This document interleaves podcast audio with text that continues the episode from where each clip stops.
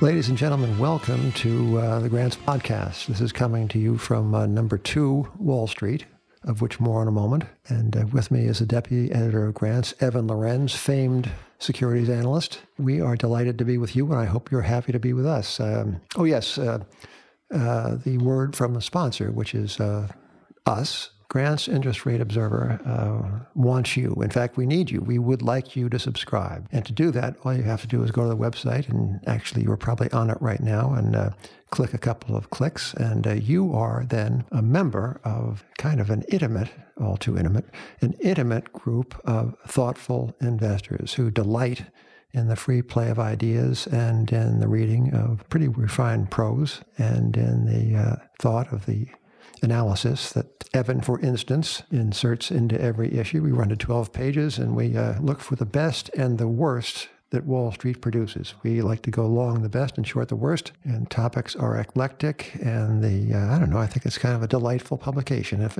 and I would subscribe too, unless and, except I get it for free. You know, editing it. So, but please do subscribe and uh, please do visit the site. And I don't know. I, I I think you'll be happy if you do. Now, Evan, here we are in the midst of what is meant to be a, uh, a confidence shattering event for the Federal Reserve.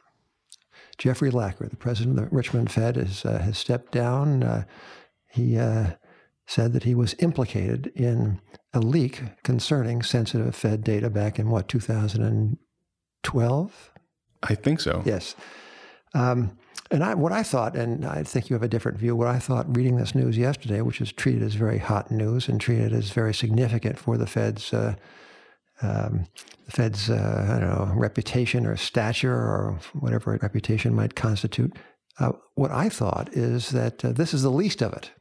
The problem with the Fed is not the occasional indiscretion, which uh, happens. Who of us has not been indiscreet at some point? But uh, what the problem is, to me, that the Fed is uh, in the business of a kind of a uh, seat of the pants uh, central planning, masquerading, mind you, masquerading as central banking. Now, Evan, what is your take on the Jeffrey Lacker news? Well, I think it comes at a particularly bad time for the Fed. One, we're kind of in a populist moment where leaks like this and kind of impropriety go down badly. Lacker's letter suggests that he confirmed the leak rather than was the source of it. So there's at least one other leaker who was or is currently on the the, the Fed. I think it's a bad time for the Fed in general. We, we take everything the Fed does now kind of for granted. Um, the Fed's using two tools right now to raise interest rates one, the reverse repo facility, and the other, interest on reserves. The Fed only gained congressional right to pay interest on reserves in 2008. Congress in 2015 actually raided the Fed's capital account in order to fund a highway bill. I think this coming out right now in the midst of the current political environment you know, could lead to Congress doing more things to circumscribe what the Fed can actually do. And it also comes at a bad time for the, the Board of Governors. Um, there's currently two empty seats. Tarullo is stepping down today, which means Donald Trump could tomorrow, if he chose to, propose three new Fed governors and, you know, alter policy. Um, he could indeed. And my suspicion is that the people he will appoint will be those who will advance the administration's agenda, which is one of reflation, of growth, of employment, and of a certain amount of America firstness. And uh, during the campaign, the, the uh, now president, then candidate Trump was uh, was was kind of teasing the hard money uh, contingent by saying that uh, he, for one, would welcome a gold standard. So he said, uh, but I think that when decision time does come, that he will favor the standard that every self-interested, leveraged New York City real estate speculator is, is, has always favored, which is one of low interest rates, abundant credit, um, and uh, lenient lending. I think that that will be the way forward with the administration and the Fed. The stock market is uh, is on rather a roll, and uh, I think it was you, Evan, who pointed out in the issue of grants that is forthcoming that the uh, the ten year rolling uh, price earnings ratio, the one that Professor Shiller has um, created, shows a, a, reading that is on the high side. It's twenty nine plus times ten year trailing earning earnings, and that uh, is lower, to be sure, than the uh, Alpine reaches of December 1999, 44 odd times trailing 10 year earnings, but it's, it's within uh, hailing distance of the awful and uh, legendary September 1929 reading of 32.6 times trailing earnings, 10 year earnings. It's my experience when people f- start talking about 1929, that's not the top. uh, so I don't mean to suggest that uh, because we are knocking on the door of, uh, of the September 1929 10 year trailing price earnings ratio that uh, uh, this is some moment at which one ought to expect an imminent collapse. Uh, but um, working as we do, Evan, in number two Wall Street, we are from time to time reminded of the events of 1929. Uh, I personally have taken a great interest in this. I wrote a book once called Money of the Mind, which was a chronicle of, among other things, of the life and career of a man named George F. Baker, George Fisher Baker, who was the uh, progenitor with some partners of a bank called the First National Bank which I think in 1955 was absorbed into what is today Citigroup. But in the day, the First National Bank, headquartered right here in these monetary bones of our building, First National Bank was the greatest, most substantial, most profitable, and the safest bank in America.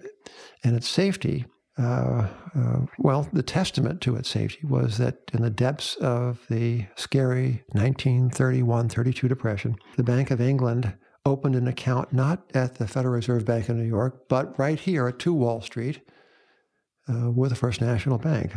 And it uh, deposited something like $50 million. They called it the X account. Nobody was allowed to speak about it publicly. It was that discreet, it was that secret, and uh, discretion was uh, uh, was uh, demanded of the staff, and they kept the secret. And so that's the First National Bank. And George F. Baker was the great old man of this institution.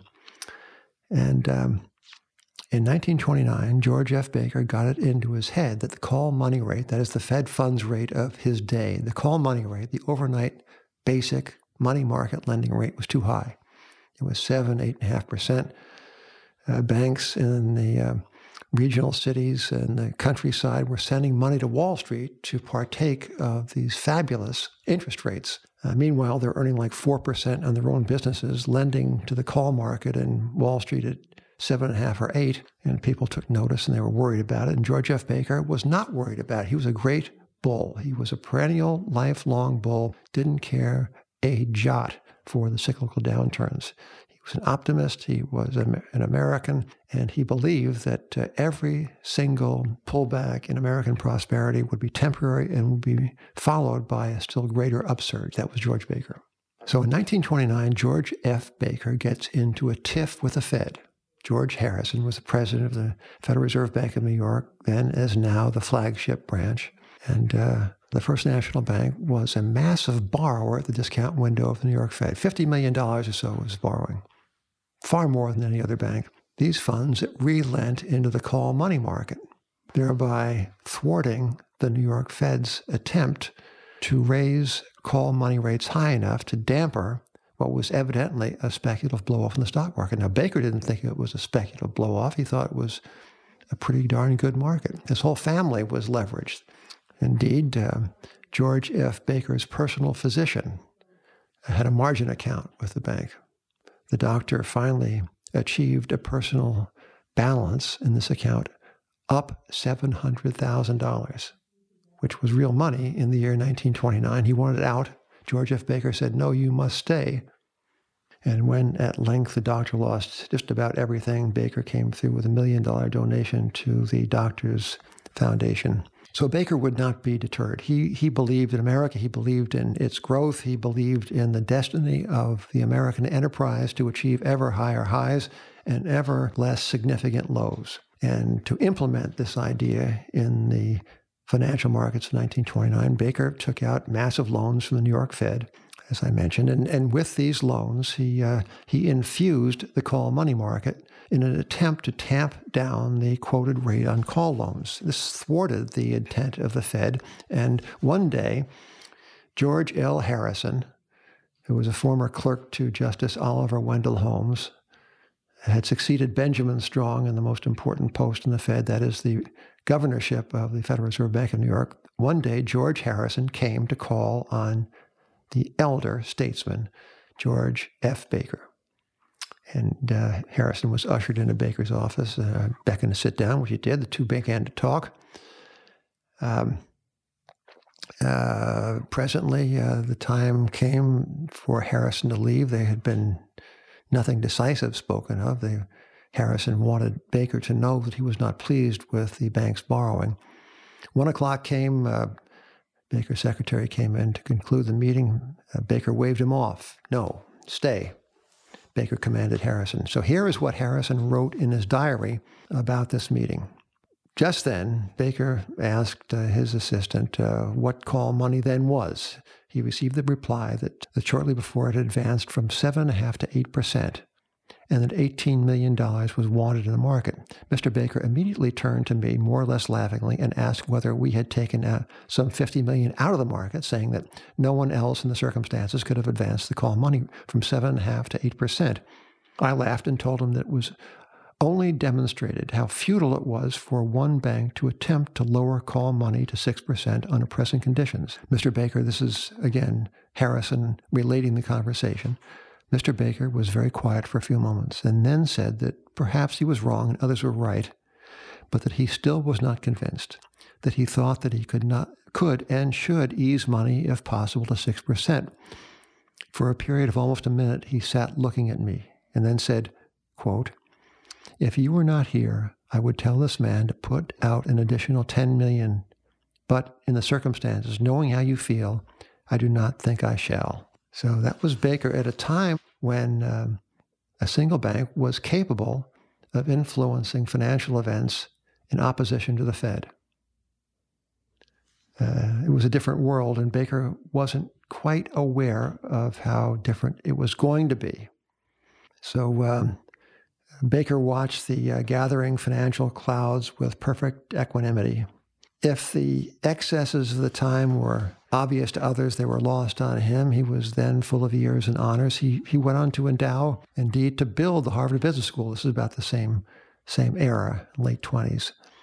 Uh, he named the library the Baker Library. He received a doctorate honor of laws. He thought, did Baker, that the world was just fine the way it was. Once, uh, one of the officers of the bank, a fellow named Harry Sturgis, uh, decided that one of the public utility holding company stocks in the bank's security subsidiary was fantastically overvalued. And he went to the underwriter, and the underwriter said, Yeah, it is. And uh, so he sold it, did Sturgis. And uh, when Baker found out, he made him, Sturgis, appear to defend himself, defend this decision. And, and, and Sturgis did. He said, Look, the stock is, is absurdly overvalued. The underwriters say so. The underwriters say so. I sold it. Baker directed him to buy it back. So there seems to have been no question that Baker was perfectly lucid. He happened to be very bullish.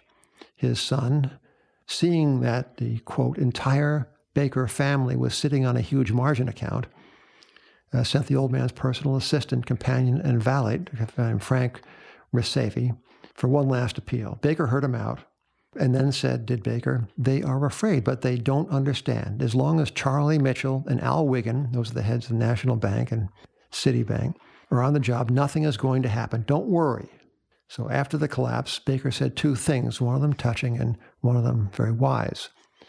Once forgetting the magnitude of things, he addressed his assistant, Frank uh, Riceve. Frank, if I were a younger man, said Baker, I'd take $10 million, go in there and turn this thing around. On another occasion, Riceve and Baker were going over the accounts of the bank and the security affiliate. This was after the crash. Mr. Baker, ventured the secretary, wouldn't it have been wonderful if you had sold out in 1929? With cash, you could now buy back twice as much. If Baker felt a murderous impulse, he suppressed it. Frankie said, If I had started selling things, I would have lost my position years ago. You see, you never know when you reach the top. But Mr. Baker, Riceve countered, you know more than any of these things, more about these swings than anybody else. Said Baker, No, Frank, you can't know because every time is different. Yeah, every time is different. So this is the building we're in, number two Wall Street, formerly the head of the greatest bank in the city of New York, a bank that uh, somehow missed its way. Baker died. And you know, Evan, after Baker's death, around the time of Baker's death, the building was condemned. This is about 1931, at the low ebb of almost everything. The building was condemned. It was tilting and listing and Um, so they, uh, they were afraid one day that the safe would be frozen by the shifting of the ground, the old granite safe. So the building was knocked down, a new one was put up, and uh, the building and the bank seemed to be on the finest, firmest footing except it had no branches. It uh, did a business that no one really seemed to need. It was in the business of safety, and the safety of banking system was about to be nationalized or effectively nationalized by the advent of the Federal Deposit Insurance Corporation. So the First National Bank, the famously safe, the famously well capitalized, if somewhat predictably bullish bank, uh, finally was uh, kind of without uh, a business model that really worked in the modern day. So, Evan, uh, let that be a lesson to you. I'm not sure of the lesson. Well, maybe there is a lesson from the present day. Uh, Vanguard, I read, um, cannot keep up with the influx of the billions. A billion dollars a day is coming into Vanguard. They can't staff the call center fast enough to greet the new investors and to process their checks. Maybe this too will pass. Ladies and gentlemen, I thank you for listening. I hope you will join us as readers. In any case, you will hear from Evan and me uh, very soon, and it will be our delight to talk to you. Until next time, goodbye.